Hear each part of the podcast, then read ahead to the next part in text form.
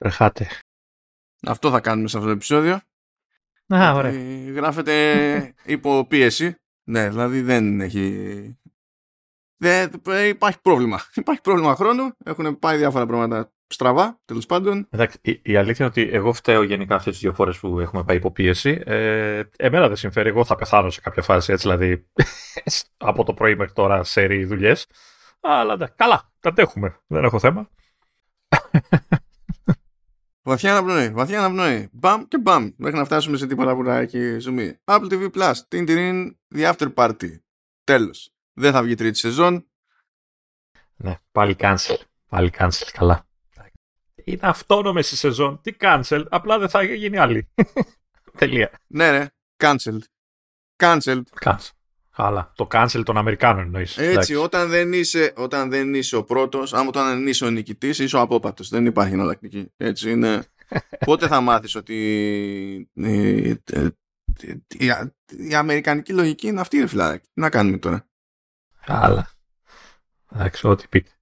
Δεν είχε τίποτα άλλο συγκλονιστικό για Apple τι βι Plus. Χαλάρα το πάνε. Στην ουσία, τι, τι κάνουν, περνάνε την ώρα τους εκεί πέρα μέχρι να γίνει το, η γενική κυκλοφορία του, το, της ταινίας του Σκορσέζε και... Εντάξει, ξεκίνησαν και τα μαθήματα, και τα μαθήματα χημίας, τα οποία έχω ακούσει λίγη γκρίνια, αλλά εγώ είδα τα δύο επεισοδιάκια. Πολύ ευχάριστο είναι. Δεν ξέρω τώρα γιατί γκρινιάζουν. Δεν το αγγίξει, αλλά να σου πω αλήθεια...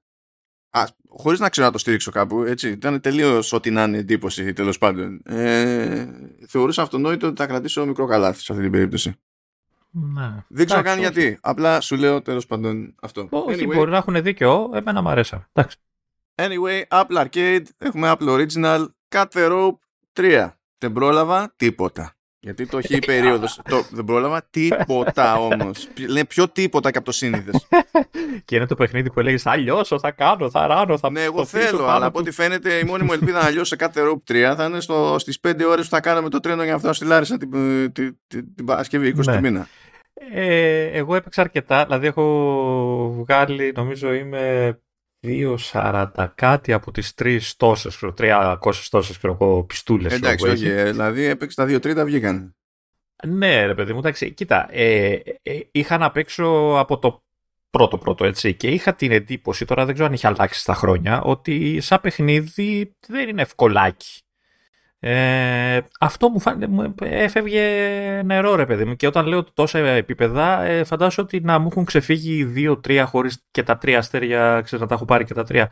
Δεν ξέρω αν το μαλακώσαν ή είχα καιρό να παίξω και, και μου φάνηκε κάπως περίεργο. Και το άλλο που συνειδητοποίησα σαν μηχανισμό, το οποίο και αυτό δεν ξέρω αν υπήρχε από τα παλιά, είναι ότι και καλά σου έχει χωρίσει τις, τα επίπεδα σε τέσσερις ε, θεματικές.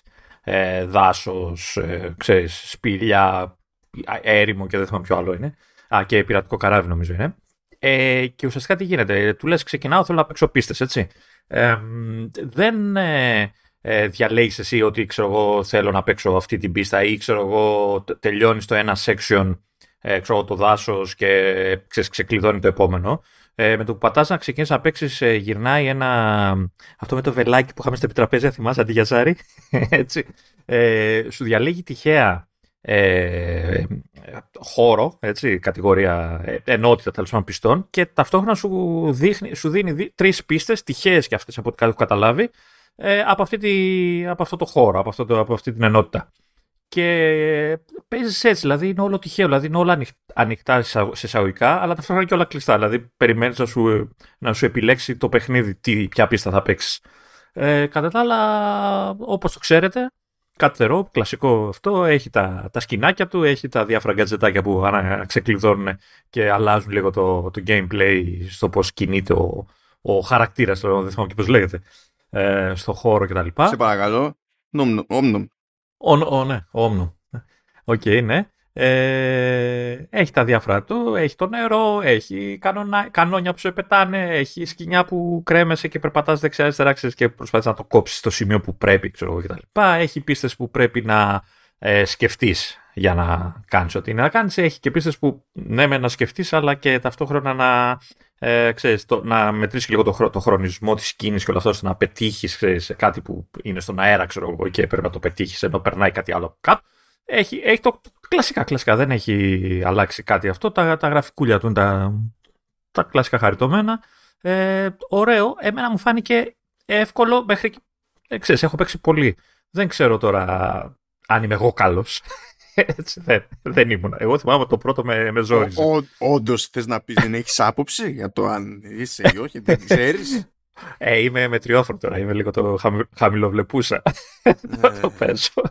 Το πρώτο σου λέω με δυσκόλευες σε κάποιες φάσεις. Τώρα αυτό μου έφυγε λίγο αέρα. Δηλαδή, δύο-τρεις πίστες που όντως, οκ, okay, έχω ερωτηματικά, δε, όντως δεν, καταλα, δεν καταλαβαίνα πώς θα πάρω το, το βρωμοτρίτο αστέρι, αλλά οκ. Okay. Εντάξει. Ε, αν θέλεις να, να βάλω συζήτηση μια σαν Κύπρου, ναι. ε, θέλω να σε ενημερώσω ότι η ομάδα ανάπτυξης του franchise γενικά, όχι μόνο του τρίτου τίτλου, ε, ναι. η ZeptoLab, ε, είναι λέει ισπανική εταιρεία που προηγουμένως ήταν ρωσική. Τι εννοεί? Τι, εσύ τι λες να εννοεί? Πότε το, το, την αγοράσανε οι Ισπανοί? Τι, τι την αγοράσανε? Τι, τι, Ισπανοί, τώρα εντάξει, τέλος πάντων. Τέλος πάντων. Τέλος πάντων, οκ, ωραίο. Ωραίο, ωραίο. Ε, δεν περιμέναμε να είναι κάτι λιγότερο το παιχνίδι, έτσι. Ωραίο, προσεγμένο, αυτά. Λέει τέτοιο, τα, το έιτς κιου της εταιρείας μεταφέρθηκε επίσης τελείως τυχαία από τη Μόσχα στη Βαρκελόνη το δύο χιλιάδες δεκαπέντε. Τυχαία, μάλιστα. Εντάξει. Εντάξει, είναι... τι να γίνει. Δηλαδή, σι ι ο είναι ο Max Petrov, δεν ξέρω... Founders, καλά, είναι Semyon Voinov και Film Voinov που είναι και δίδυμοι, είναι, είναι, είναι μπρος. Δεν ξέρω, είναι παραδοσιακά ισπανικά ονοματεπώνυμα. Εντάξει. Αυτό είναι, πώς να σου πω, αφού σχεδόν γεύεσαι το χαμόν. Λοιπόν, γεια σας, χαιρετάμε εκεί πέρα Apple Arcade και πάμε να ζήσουμε μοναδικές στιγμές. Νιώθω άγχος τώρα, πίεση. Ναι, εγώ νιώθω την πίεση, όχι εσύ. Λοιπόν, Apple Maps. Apple Maps. Ε, έγινε το, αυτό που, που μου αρέσει, που τέλος πάντων ο νέος σχεδιασμός των Apple Maps έφτασε σε έξτρα χώρες και αυτή τη φορά αυτές οι έξτρα χώρες είναι δύο. Είναι η Δανία και η Ελλάδα. Φυσικά και η Apple δεν βγάζει δελτίο τύπου σε αυτές τις περιπτώσεις. Έβγαλε τοπικό δελτίο τύπου η Apple Δανίας και φυσικά αναφέρει τη Δανία. Και δεν υπάρχει ούτε τίποτα μεταφρασμένο, ξέρω εγώ, whatever, από δελτίο τύπου legit από Ελλάδα, διότι why bother? Μήπως υπάρχει κανείς να το κάνει? Ε, ναι, είναι και αυτό. Όχι, υπάρχει, αλλά προφανώς δεν ασχολούνται. Ότι υπάρχουν, υπάρχουν. Same difference. Same difference. Mm, ε, ναι. αυτό, αυτό είναι το θέμα. Αλλά τέλος πάντων ήρθε εκεί πέρα. Νομίζω ότι είναι η σεζόν αυτή περίεργη. Πώς λέγαμε ότι πριν από κάνα δύο μήνες εκεί ότι βάλανε συγκοινωνίες και τέτοια. Ναι, ναι, ναι. Κοίτα, άμα, άμα βάλουν και τη Siri, εντάξει, θα το κλείσουμε εδώ, θα, το, θα παραιτηθώ. Δεν, δεν θα βρω κάτι άλλο να γκρινιάξω. Λοιπόν, τι παίχθηκε σε αυτή τη, την περίπτωση? Έχουν διάφορα, τέλος πάντων, καταλαβαίνετε, μνημεία, σημαντικά κτίρια κτλ. Που πλέον και η Ελλάδα ε, είναι θρι ντι models στο, στο χάρτη. Ε, λέει, αυτό δεν μπορώ να το δοκιμάσω. Λέει immersive turn by turn walking directions. Με augmented reality, αυτό δεν μπορώ να το δοκιμάσω καθόλου, διότι τόσο έχω πήξει αυτές τις μέρες που απλά δεν έχω κουνηθεί στα σοβαρά για να το δοκιμάσω. Ε, έχει μπει το Look Around που είναι το αντίστοιχο του Street View των Google Maps. Ε, αυτό δεν χρειάζεται να μετακινηθώ για να το δοκιμάσω, αλλά έχει πάρα πολύ πλάκα. Πρώτα απ' όλα, για να καταλάβετε, το Look Around υποτίθεται ότι ήρθε στα, σε, Apple Maps, σε Apple Maps άι Ο Ες δεκατρία τότε. τότε. Χρειάστηκε να φτάσουμε στο άι Ο Ες δεκαεπτά για να έρθει η σειρά της Ελλάδας. Απλά έτσι για την ιστορία. Και δεν ξέρω και αν είναι, και αν είναι όλοι. Όλη η Ελλάδα δεν πρέπει να έχει, λογικά. Τι όλη η Ελλάδα, το, το λένε γενικά. Δεν είναι... Θα το ψάξω αυτό, γιατί νομίζω ότι σε πιο μικρές περιοχές και τέτοια δεν ξέρω αν θα, θα, θα ασχολούνται. Ε, κοίτα, συνήθως όταν είναι πιο τοπικός σου λένε, ε, ονοματίζουν περιοχές, όχι χώρες. Mm. Ε, όχι, μα, εμείς, μα η Ελλάδα είναι μια περιοχή για αυτούς, δεν είναι. Άρα ακόμη πιο εύκολο. Άρα ακόμη πιο εύκολο. Λοιπόν... Ακούω τώρα, λοιπόν, για να δείτε, γιατί ε, ακόμα και εδώ χωράει φυσικά, που, για την οποία δεν έχω ευθύνη, έτσι. Λοιπόν, όποιος είχε τη φαϊνή ιδέα να περάσει με το αμαξάκι εκεί της Apple να κάνει τα σκαναρίσματα και να τραβήξει τις φωτογραφίες για να έχει πράγμα να δείξει το look around και περνούσε από το σημείο το βέζικο, φυσικά διάλεξε λάθος μέρα. Διάλεξε ημέρα Παρασκευή. Και... Ότι είχε λαϊκή. Αμέ. Αμέ. Αμέ, οπότε και δεν μπορούσε να περάσει ακριβώς από το σημείο μου, γιατί θα έπρεπε να πατήσει τους εμπόρους, ήταν λίγο δύσκολο. Πήγε και τράβηξε από γωνία, τέλος πάντων, περνώντας κάθετα από το, από το δρόμο. Και φυσικά βλέπεις τη λαϊκή. Και ευχαριστώ. Είναι πάρα πολύ χρήσιμο, πολύ χαρακτηριστικό, γιατί θα πει κάποιος τι υπάρχει εκεί. Να δούμε το, το, το, το look around. Θα σου πει τι είναι αυτό και είναι πάντα εκεί. Τι διάολο παίζεις. Αυτό, just saying. Ε, ε, εγώ πάλι όταν περάσανε, καταρχάς πρέπει να περάσανε σχετικά πρόσφατα, ε, δηλαδή τους τελευταίους μήνες, και θα σου πω γιατί. Ε, καταρχάς ε, εννοείται ότι έπαιξα ε, με το Street View, εννοείται ότι ε, βέβαια έχω και, ε, με, το, με το Look Around, ναι, ε, με το Look Around ε, έχω καιρό να δω το Street View, αλλά το θυμάμαι βαρύ και ψιλοαργό σχετικά. ε, αυτό μου φάνηκε αρκετά γρήγορο. Το, το Look Around, δηλαδή η έκδοση της Apple, μου φάνηκε αρκετά άμεσο. Τώρα δεν ξέρω αν έχει βελτιωθεί και το Street View της Google. Ε, αυτό που είχε πλάκα είναι ότι καταρχάς έχω διάσημο αυτοκίνητο, φαίνεται κατευθείαν κάτω από το σπίτι μου, φαίνεται, έχω περάσει και ήταν παρκαρισμένο. Ε, και το αστείο είναι ότι ε, όπως έπαιζα, λέω ρε παιδί μου, θα ανέβω λίγο το δρόμο μου και θα στρίψω ρε παιδί μου στο πρώτο στενάκι. Ωραία. Ε, και, και αρχίζω και κα, κατηφορίζω το στενάκι αυτό, τέλος πάντων, που, που έστριψα, και συνειδητοποιώ ότι εγώ πηγαίνω με την, ουσιαστικά πηγαίνω με την κατεύθυνση που επιτρέπεται να πάνε τα αυτοκίνητα, ρε παιδί μου, έτσι. Ε, και όπως κατεβαίνω, η κάμερα του το αυτοκίνητο έχει πιάσει διλιβερά, ο οποίος ανεβαίνει ανάποδα τον δρόμο. Έτσι, έτσι. Και τον έχει σε όλα τα screens, δηλαδή το βλέπεις animated, να ανεβαίνει και να παρκάρει κιόλας. Και λέω για πάντα παράνομος. Ε, yeah, yeah, και, yeah, αυτό, yeah. Και αυτό που σου είπα για τα πρόσφατα είναι ότι επειδή πήγα και από το, από το μαγαζί, ε, έχει όλα τα νέα, τις νέες προσθήκες του μαγαζιού, ενώ το Street View μέχρι όταν το είχα δει δεν είχε καν το μαγαζί. Έτσι. Οπότε λες, μ, ε, δεν ξέρω αν άλλαξε αυτό, θα, θα το δω κάποια στιγμή. Ε, δεν ξέρω αν είδες τίποτα άλλο με τους χάρτες. Ε, Όχι, γενικά όλο αυτό για το immersive και τέτοια που λέει δεν πρόλαβα να το τεστάρω καθόλου. Εγώ έκατσα και έπαιξα λίγο με οδήγηση. Δηλαδή το έβαλα, έτυχε εκείνη την ημέρα να, να χρειαστεί να οδηγήσω, οπότε λέω για κάτσε να δούμε. Γιατί λένε και ότι και καλά βελτιώνουν και πράγματα με την οδήγηση. Α, δηλαδή το αμάξι δεν το πήρες απλά για να φωτογραφηθεί για το Λουκά. Όχι, όχι. Ε, λοιπόν, αυτό που παρατήρησα. Βέβαια, έχω και, είχα καιρό να δω τους χάρτες, οπότε κάποια πράγματα μπορεί να υπήρχαν, αλλά χλωμό, γιατί θα μου χτυπούσα, θα τα θυμόμουν τότε. Ε, λοιπόν, αυτό που είδα οδηγώντας είναι ότι, ε, και αυτό φαίνεται κατευθείαν με το που ορίζεις και μια διαδρομή, ότι θέλω να πάω από εδώ, εκεί, ξέρω κτλ. Έχει πλέον ε, επισημαίνει με εικονιδιάκι στο χάρτη τα φανάρια που θα συναντήσεις στη διαδρομή. Mm-hmm. Ωραία. Ε, και έχει επίσης ε, το δακτύλιο, και μάλιστα στο σημείο που τέμνεται η διαδρομή σου, όπου, εκεί που πας να μπεις στο δαχτύλιο σου, έχει σηματάκι στο χάρτη που είναι κίτρινο θαυμαστικό και έχει πληροφορίες, ξέρεις ποιοι επιτρέπεται κτλ.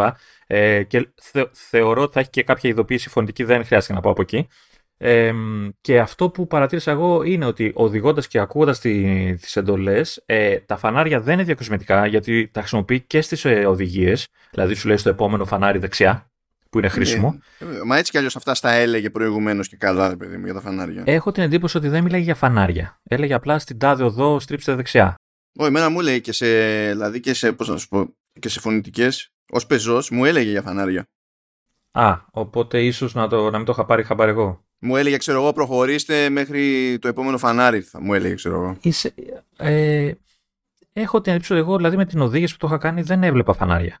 Τώρα, μήπως το είχαν μόνο στα. Στα walking να το είχαν. Μπορεί να μην το έδειχνε πάνω στην, στην πορεία και τώρα να τα mm. προσθέσανε, γιατί στην ουσία τα, τις οδηγίες για την οδήγηση με τις οδηγίες για πεζούς και τα λοιπά τα αντιμετωπίζουν ως διαφορετικά πράγματα. Δεν είναι ναι, ένα ναι. και το αυτό. Μπορεί να τα βάλανε αυτό τώρα. Που λέει, γι' αυτό λέει τώρα και για το immersive turn by turn, λέει για walking directions, ότι έχουν αλλάξει πράγματα. Δεν λέει για το. Αλλά τέλος πάντων. Πάντως, πάντως εγώ νομίζω ότι, γιατί μιλάει και για improved navigation, οπότε μιλάει και για, το, για την οδήγηση. Ε, Εγώ θυμάμαι ότι δεν υπήρχαν τα φανάρια. Δηλαδή, δεν θυμάμαι καν την εντολή στρίψτε ξέρεις, το φανάρι δεξιά, στο επόμενο κτλ. Έχουν επίσης επισημαίνονται τα stop ε, και έχει και αντίστοιχες οδηγίες. Δηλαδή, στο stop ε, κάντε δεξιά. Αυτό έχει, ε, είναι, είναι χρήσιμο με δύο τρόπους. Πρώτον, γιατί σου λέει ότι στο stop ξέρω στρίψτε δεξιά. Δεύτερον, ότι σου λέει ότι έχει stop. Έτσι, δηλαδή, δεν έχεις δικαιολογία πλέον. Δεν το είδα το stop. Στο λέει. Ε, και ένα τρίτο αστείο είναι ότι προφανώς όταν κάναν την αντίστοιχη οδηγία για τα stop, αποφασίζουν ότι η λέξη stop είναι διεθνής και δεν χρειάζεται μετάφραση ε, ουσιαστική. Οπότε ακούς την τύψα και σου λέει ε, στο επόμενο stop, στρίψε δεξιά. Είναι αστείο, εντάξει, από μόνο την αστείο αυτό. Ε, άλλη λεπτομέρεια που είδα, το οποίο και αυτό δεν ξέρω αν υπήρχε παλιά, αλλά δεν τη θυμάμαι, είναι ότι εκεί που πήγαινε σε έναν δρόμο με πολλές λωρίδες κτλ. Και, και είναι να βγεις σε κάποια έξοδο, π.χ. ξέρω να πας δεξιά κτλ. Σου λέει ε, μείνετε στις τάδε λωρίδες για να πάτε εκεί που είναι να πάτε. Ή μείνετε, δηλαδή σου χωρίζει τη διαδρομή και σε λωρίδες. Οπότε είναι και αυτό αρκετά, αρκετά χρήσιμο. Αυτό το έκανε και παλαιότερα. Απλά τώρα mm. το κάνει περισσότερο, συχνότερα και με, και, ε, με mm. πιο συγκεκριμένη, πώς να σου πω, με μεγαλύτερη αξιοπιστία. Παλαιότερα ήταν mm. πιο γιούχου η φάση. Η μεγάλη αλλαγή. Ε, κρατάω μια, ένα ερωτηματικό γιατί το, το, το άκουσα μία φορά. Θέλω να, να το επιβεβαιώσω και να χαρώ όντως. Opa, opa, αλλά yeah, η yeah. μεγάλη αλλαγή, η μεγάλη αναβάθμιση των χαρτών είναι ότι διορθώσαν επιτέλους το όμικρον προορισμό σας. Πλάκα κάνεις. Είδες για να μην προλαβαίνω να αναστάνω αυτή την εβδομάδα. Έχασα αυτό. Ε, ε, ε, δεν έπρεπε να το είχα χάσει. Εντάξει. Κρατάω ένα ερωτηματικό γιατί σου λέω το άκουσα μία φορά και λέω το είπε, δεν το είπε, τι είπε. Αλλά ε, έχω το ψωμί ότι είπε ο προορισμός σας θα βρίσκεται εκεί, ξέρω εγώ κτλ. Και λέω δεν μπορεί. Το δοκιμάσω στη Λάρισα που έτσι κι αλλιώς δεν θα θυμάμαι που είναι τύπ, οτιδήποτε. Οπότε θα το δοκιμάσω εκεί πέρα, θα βγάλω άκρη. Ωραία. Φυσικά μην ελπίζετε ότι άλλαξε η φωνή. Έτσι είναι η τραγική χάλια φωνή, η οποία εμένα με ενοχλεί και είναι ο λόγος που δεν χρησιμοποιώ τα maps, γιατί πλέον έχουν διορθωθεί σαν λεπτομέρειες και σαν. Δηλαδή σε πάει εκεί που είναι, δεν έχει τα, τα αστεία που γίνονται στις αρχές. Ε, αλλά η φωνή, δεν ξέρω, την ώρα που οδηγάω, ε, με, δεν καταλαβαίνω τι μου λέει κάποιος. Δηλαδή ε, τα λέει τόσο ρομποτικά που ξέρεις, πρέπει να, να σκεφτώ τι λέει, οπότε αποσπάς την προσοχή σου. Πιστεύω, δηλαδή α, αυτό είναι που σε κρατάει μακριά ή το ότι δεν είναι της Αφροδίτης η μύτη. Ε, δεν ξέρω, πάντως ε, ε, η, η Google η φωνή χρόνια τώρα είναι ασύγκριτα καλύτερη. Έτσι, δηλαδή είναι ανθρώπινη, είναι, είναι η συμμύτη, δεν, δεν το ξέρω αυτό. Καλά, δεν θυμάμαι καν και εγώ τι πήσε. Γιατί παλιά και η Google είχε έτσι ρομποτική φωνή, αλλά την άλλαξε, την έκανε ανθρώπινη. Και τώρα ρε παιδί μου, σου, την ακούς και λες, οκ, ρε παιδί μου. Καλά, η Google γενικά, γενικά σε ό,τι και αν κάνει υποστηρίζει γρηγορότερα και τα ελληνικά και mm. κανονικά, με κανονική legit υποστήριξη όχι στο περίπου, η Apple είναι πολύ τα ζώα μου αργά συγκριτικά. Έχω την εντύπωση ότι είναι η φωνή που χρησιμοποιεί στη Siri. Δεν ξέρω δηλαδή αν, αν ποτέ φτιάξει τη Siri και πάμε και στα natural voices, αν θα αλλάξει και στους χάρτες. Δεν έχει Siri ελληνική φωνή. Τι... Αυτό λέω, άμα όποτε κι αν. Αυτό λέω, αν. Φτιάξουν τη Siri στα ελληνικά, αν θα βάλουν. Να σου βάλουν... πω κάτι, ας φτιάξουν τη Siri στα ελληνικά και ας βάλουν και τον Μπομπ Σφουγγαράκη, φίλε. Δεν με ενδιαφέρει. Δηλαδή, του, τουλάχιστον να ξεμπερδεύουμε. Ο Μπομπ Σφουγγαράκης θα ήταν αναβάθμιση τρελή. Ή να σου πω, όχι, να σου πω, εγώ θα ήθελα τον Καλαμάρι. Γιατί χρειάζομαι και εγώ representation, το, το καταλαβαίνεις. Έτσι, δεν είναι.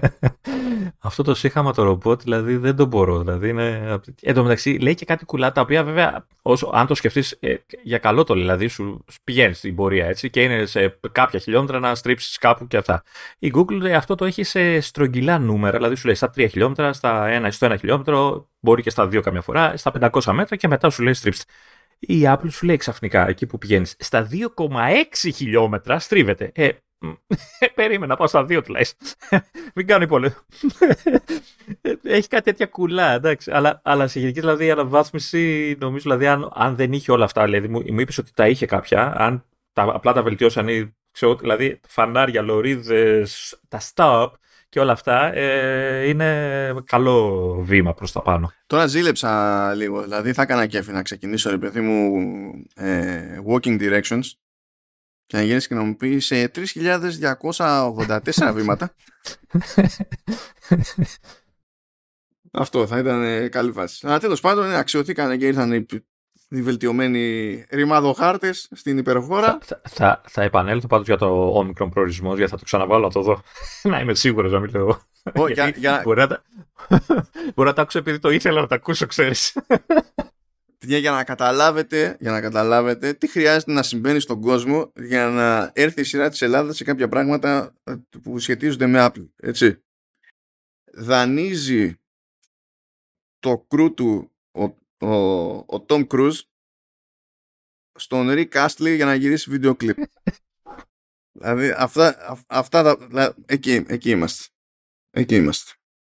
Ε, το μόνο που μένει τώρα στη, στο ρολόι να φτιάξουν και το τελείω. Πώς το λένε, ολοκληρώθηκε η άσκηση. Ε, πώς το λένε, ο στόχος, μάλλον επιτεύχθηκε ο στόχος σας. Ένα ώρα. Αν το φτιάξουν και αυτό, θα είμαστε, θα είμαστε οι καλύτεροι. Θα είμαστε. Μπορούν να το αλλάξουν και να λέει πάντα ρίτα ώρα. Δεν ξέρω. Αλλά ναι. Okay. Κάποιοι, κάποιοι, εκεί, κάποιοι μεταφραστές εκεί που το, το φτιάχναν δεν, δεν είχαν εικόνα ή δεν τους δόθηκε η ευκαιρία να, να παίξουν εκεί με τα ε, διάφορα, ξέρεις, ε, ε, πα, παραμέτρους που βάζουν, ξέρεις, που, ε, στα κείμενα για να, να μπορέσουν να καλύψουν τις διάφορες ε, περιπτώσεις. Αλλά τώρα, ναι, εντάξει, είναι, λες και μερικοί δεν προσπαθούν καν. Δηλαδή, τώρα γελάω, γελάω γιατί είναι, ε, ε, ε, έκανα χαροκόπος τώρα. Αυτό δεν είναι αποτυχημένη μετάφραση. Αυτό είναι αποτυχημένος εγκέφαλος. Ε, από τέτοιο. Του σκάει και καλά, ξέρεις, κάνει παραγγελία στο Λαπτιτζιάνο και του σκάει τέτοιο, ρε παιδί μου, επιβεβαίωση της παραγγελίας. Ναι. Και πρόσεχε, έχει το branding πάνω που λέει Λαπτιτζιάνο και από κάτω, πάθος για αυθεντικό φαγητό. Αυτό, τέλος πάντων. Οκ. Okay. Και λέει από κάτω. Έχει τελειώσει αυτό. Αυτό είναι το brand, έτσι. Είναι σαν σου έχει πετάξει το logo μαζί με το company motto, ρε παιδί μου. Ωραία, ωραία, ωραία. Ναι. Και ενώ, ναι, ναι, από κάτω. Αυθεντική παραγγελία. Θαυμαστικό. Τι εννοείς αυθεντική. Κανείς δεν ξέρει. Και ενώ, ναι, από πιο κάτω. Το πάθος σου θα γίνει πράξη. Λάβαμε την παραγγελία σου και το αυθεντικό φαγητό θα είναι σύντομα στην πόρτα σου. Το πάθος. Ναι, θα γίνει πράξη. Αυθεντικό φαγητό. Μάλιστα. Γιατί υπάρχει το, το πλαστό, το. το... το αντίγραφο. Best I can do, you die. Δηλαδή, τι, τι είναι αυτό. Προσπαθώ να καταλάβω τι είναι original food. Τι είναι αυτό. Τι το, προσπάθησα το, να μεταφράσεις. Ρε, πιο, ατα... πιο φυσιολογικό ε, λόγο στα ελληνικά έχει το ChatGPT από αυτούς. Μα είναι, μα είναι, είναι παρόλα τώρα αυτή τελείως. Για να, για, για να μην θυμηθώ τώρα για μια μετάφραση που μου ήρθε να κάνω και μου έρχονται οδηγίες και οι οδηγίες ήταν. Ε, εντάξει, ήταν. Ε, τι, τι, τι να πω. Τι να, τι, απλά τι να πω. Ήξερες εσύ, Λεωνίδα, ότι το button input είναι είσοδος κουμπιού. Είσοδος. Ναι. Δεν είναι η εντολή που δίνεις με το πάτημα του κουμπιού. Όχι. Δεν είναι αυτό το input. Όχι, όχι. Δεν είναι signal input. Δεν είναι από εκείνο το input. Όχι. Ναι, ναι. Είναι είσοδος κουμπιού. Είναι αυτό που περιμένουμε. Είναι που, ρε παιδί μου... Που είσαι σε ένα χώρο και μπαίνει ένα κουμπί και κάνει την είσοδό του. Ναι, είναι που πας στο κλαμπ και είναι οι άλλοι κάνουν το ζέσταμα, ας πούμε, και περιμένεις να μπει το main κουμπί της βραδιάς. Να ξεκινήσει το, το πρόγραμμα. είναι, είναι, είναι αυτό. Και αυτό υποτίθεται ότι δεν έχει γίνει τυχαία, έτσι. Και έχει πάρει το OK, ότι το έχουμε, παιδιά. Είναι super. Είναι, είναι jet. Θα το χρησιμοποιούμε παντού. Και απλά ε, θεωρώ ότι δεν χρειάζεται να είμαστε οκτώ δισεκατομμύρια σε αυτόν τον πλανήτη. Δηλαδή, μια σκέψη. Δεν ξέρω. Ναι. Οκ. Okay. Πάμε. Αλλάξουμε θέμα. Λοιπόν, τώρα που κληρώνει, παιδιά, όσο είναι free. Διότι η AstroPad ε, ετοιμάζει μια εφαρμογή που λέγεται Slate. Και επειδή τεχνικός είναι σε testing, αλλά είναι σε public testing, για την ώρα είναι τζαμπέ. Μετά δεν το κόβουν, είναι τζαμπέ. Αλλά είναι τέλος πάντων μια εφαρμογή. Ποιος το, άμα το κατεβάσεις θα παραμείνει τζαμπέ, άμα, ή θα σου πούνε γεια σας. Μ' αρέσει που νομίζεις ότι άμα το σκεφτείς πιο ελληνικά θα βελτιωθούν οι πιθανότητες. Δεν έχει, είναι τεστ, δεν, δεν είναι κουλή. δεν, δεν ξεχνάνε ποιο είναι το test build. Δεν μπερδεύονται μετά με τον εαυτό τους. λοιπόν, λοιπόν, δεν ξέρω ποιο θα είναι το πλάνο μετά, αλλά τώρα είναι στο testing. Είναι λοιπόν το Slate της AstroPad και λέει ναι, καλησπέρα. Περνάτε την εφαρμογή και από εδώ και από εκεί και το iPad γίνεται στην ουσία ε, τώρα πάω να πω tablet, αλλά δεν εννοεί αυτό ο ποιητής, γιατί tablet είναι Έτσι, έτσι κι αλλιώς. Αλλά tablets τα λένε και τα σχεδιαστικά, τέλος πάντων. Οπότε, τι να το πω, digitizer, να, θυμ, να θυμηθούμε τα παλιά. Σχεδιαστική ταμπλέτα. Δηλαδή, είστε με iPad, την εφαρμογή, Apple Pencil, δίνετε πόνο, μπορείτε να σχεδιάσετε, μπορείτε να γράψετε και γίνεται μετατροπή σε text, μπορείτε στην ουσία να σκρολάρετε κτλ. Μπορείτε να κλικάρετε με taps και τέτοια. Και η φάση είναι γιούχου. Και η επικοινωνία με, το, με τον Mac, γιατί το όλο αυτό το κάνεις ώστε να τα περνάει σε Mac, έτσι. Είναι input method ε, για, για Mac. Ε, μπορεί να γίνει ασύρματα μέσω Wi-Fi, μέσω peer-to-peer networking, εντάξει, αλλά άμα θέλετε να γλιτώσετε όσο περισσότερο latency γίνεται, γίνεται κατευθείαν και με καλώδιο γιου ες μπι. Και υποτίθεται ότι από άποψη λειτουργικών συστημάτων λειτουργεί με iPadOS δεκαπέντε ή νεότερο και macOS έντεκα ή νεότερο. Οπότε δεν είναι μόνο και για τα τελευταία τελευταία, ας το πούμε έτσι. Θα το κατεβάσω. Ε, φυσικά και θα το κατεβάσεις και φαντάζομαι, Βασίλη, you know what to do. Απλά το... αυτό. Ε, να μας πει και αν είναι καλό αυτό ο άνθρωπος που είναι πιο γνώστης. Γιατί εγώ ξέρεις τι θα σχεδιάζω. Δεν ξέρω, αυτό που ξέρω να σχεδιάζουν όλοι. Κομπλέ. Οπότε, να, να δοκιμάσετε κάτι. In other news, έχουν βγει και οι Golden Master και τα λοιπά του iOS δεκαεπτά ένα και πάει λέγοντας. Μούσκας εκεί, επειδή είναι Golden Master, λύση κάνετε είναι τεχνικός, αλλά φαίνεται, δεν είναι το πατσάκι, διότι τα πατσάκια πριν ήταν μισό γίγκα, από beta σε beta και τώρα λέει είμαστε έξι και κάτι. Και λέω, οκ, okay, okay, το έχουμε. Το έχουμε. Και δεν είναι super duper σαφές, δηλαδή. Καλά, έχουμε πει εκεί πέρα για το ότι μεγάλες αλλαγές σε μουσική κτλ. Αλλά φαίνεται τουλάχιστον στο release candidate ότι γίνεται μια προσπάθεια ακόμη στο δεκαεπτά ένα να είναι πιο αξιόπιστος ο συγχρονισμός των ρυθμίσεων στο screen time, γιατί καιρό ε, υπάρχουν θέματα εκεί. Γιατί σου λέει ότι μπορεί να έχεις κάνει ρυθμίσεις και υποτίθεται ότι αυτές συγχρονίζονται από συσκευή σε συσκευή. Και κάποιοι χρήστες είχαν θέμα διότι ξέρω εγώ δεν γινόταν ο συγχρονισμός, που τέλος πάντων λες είναι πρόβλημα, αλλά όχι το μεγαλύτερο δυνατό πρόβλημα. Υπήρχαν και άλλοι που τραβάγανε μεγαλύτερο ζόρι και είχαν κάνει ρυθμίσεις και απλά το screen time έλεγε δεν τις χρειάζεσαι, reset. Το οποίο είναι λίγο πιο εκνευριστικό σε αυτή τη φάση. Εντάξει, μα λεπτομέρειες. Ε, προσπαθούν εκεί γιατί το screen time υποτίθεται ότι εντάξει τώρα πέρα από την προσωπική χρήση του καθενός μπορεί να θέλει να, βάλει κάποια, να κρατάει κάποια μπόσικα ας πούμε, στη χρήση των συσκευών του κτλ. Υποτίθεται ότι πάνω απ' όλα πιάνει τόπο ε, στη διαχείριση του χρόνου των παιδιών και λες τώρα ναι, να λειτουργεί κιόλας ε, γιατί αλλιώς ξέρω εγώ τι νόημα έχει. Και να λειτουργεί και παντού, όχι μόνο σε μία. Ε, ναι. Επίσης, ε, τώρα τις τελευταίες μέρες μόνο ε, ίσα ίσα πρόλαβε να ακουστεί τέλος πάντων ότι κάποιοι με καινούργια τηλέφωνα με τα δεκαπεντάρια έχουν θέμα με image retention στα OLED panels. Ναι, βάλει αστεράκι εδώ. Τι αστεράκι να βάλω? Γιατί, ποιος, τι? Ε, γιατί με ενοχλεί ο τρόπος που το αναφέρουν στα διάφορα αυτά. Ε, γιατί χρησιμοποιούν συνέχεια τον όρο burning, που είναι άλλο πράγμα. Ναι, είναι άλλο πράγμα, ναι. Ναι, ε, από ό,τι καταλαβαίνω είναι screen retention, retention αυτό που, που υπάρχει σαν πρόβλημα, έτσι δηλαδή. Για να, το, για να το εξηγήσουμε αυτό. Όταν, αυτό που συμβαίνει πριν από το burning, ας το πούμε έτσι, σαν διαδικασία, είναι το image retention. Που αυτό σημαίνει ότι κάποια στοιχεία της προηγούμενης εικόνας μένουν πάνω στο πάνελ και μπορεί να φαίνονται να, ανάμεικτα με το ότι θα προβάλλουμε μετά, ξέρω εγώ, ή μπορεί, ακόμα και αν σβήσει η οθόνη, να χνοφαίνεται κάτι άμα το, ανάλογα με τη γωνία, το φωτισμό κτλ. Και εφόσον είμαστε στην περίπτωση που άμα την αφήσουμε την οθόνη σβηστή για λίγη ώρα φεύγει αυτό το κατάλοιπο, τότε είμαστε στο στάδιο του image retention. Όταν έχουμε φτάσει στο στάδιο του burning, δεν έχει σημασία τι θα κάνουμε. Στην ουσία έχει βγει off το panel, το κλαίμε κατευθείαν. Δηλαδή, ναι, αυτό. Να, okay, ναι, αλλά το χρησιμοποιούν ξέρεις σε τίτλους και δημιουργούν εντυπώσεις. Ε, πρώτη φορά βέβαια συμβαίνει αυτό. Ναι, είναι πρώτη ε, φορά, ε, δεν έχει ξαναγίνει. Ε, λάθος. Ε, και τέλος πάντων, προφανώς αυτό είναι ζήτημα. Ε, και είναι ζήτημα που έχει αναγνωριστεί και από την Apple από ό,τι φαίνεται, γιατί σκάει software fix στο δεκαεπτά ένα. Αυτό τώρα πώς μπορούν να το φτιάξουν, τι, τι θα πειράξει το software, γιατί συνήθως είναι hardware αυτό το θέμα, ρε παιδί μου. Τι μπορούν να πειράξουν με το software? Καλά, hardware είναι η κατάληξη, αλλά να ξέρεις ότι γενικά κάθε OLED panel, οπουδήποτε, έχεις τηλεοράσεις και σε κινητά κτλ, επειδή είναι γνωστό ότι έχουν τέτοιου είδους ευαισθησίες, γίνονται πράγματα από την μπάντα του software για να γλιτώνεις τα χειρότερα. Π.χ. Π.χ. Εσύ βλέπεις το OLED panel στο τηλέφωνό σου και ξέρεις ότι δηλαδή αντιλαμβάνεσαι μια συνολική φωτεινότητα χ. Ναι. Στην πραγματικότητα όμως δεν ε, μένει σταθερή φωτεινότητα από pixel σε pixel και παίζει.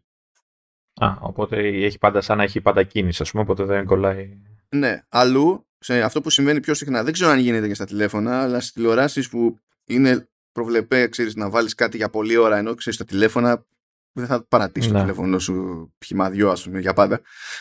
Ε, αυτό που κάνουν, ρε παιδί μου, είναι στην πραγματικότητα να μετακινούν ολόκληρη την εικόνα, ένα πίξελ εδώ, ένα πίξελ εκεί, αλλά με τρόπο που να είναι ανεπαίσθητος. Δηλαδή, δεν παίρνεις πρέφα, ας πούμε, την ώρα που παρακολουθείς. Κάνουν πράγματα, αλλιώς θα μας κλαίγαν οι ρέγγες. Δεν θα είχε καμία τύχη ένα όλο το πάνελ, ας πούμε, σε καταναλωτικό προϊόν.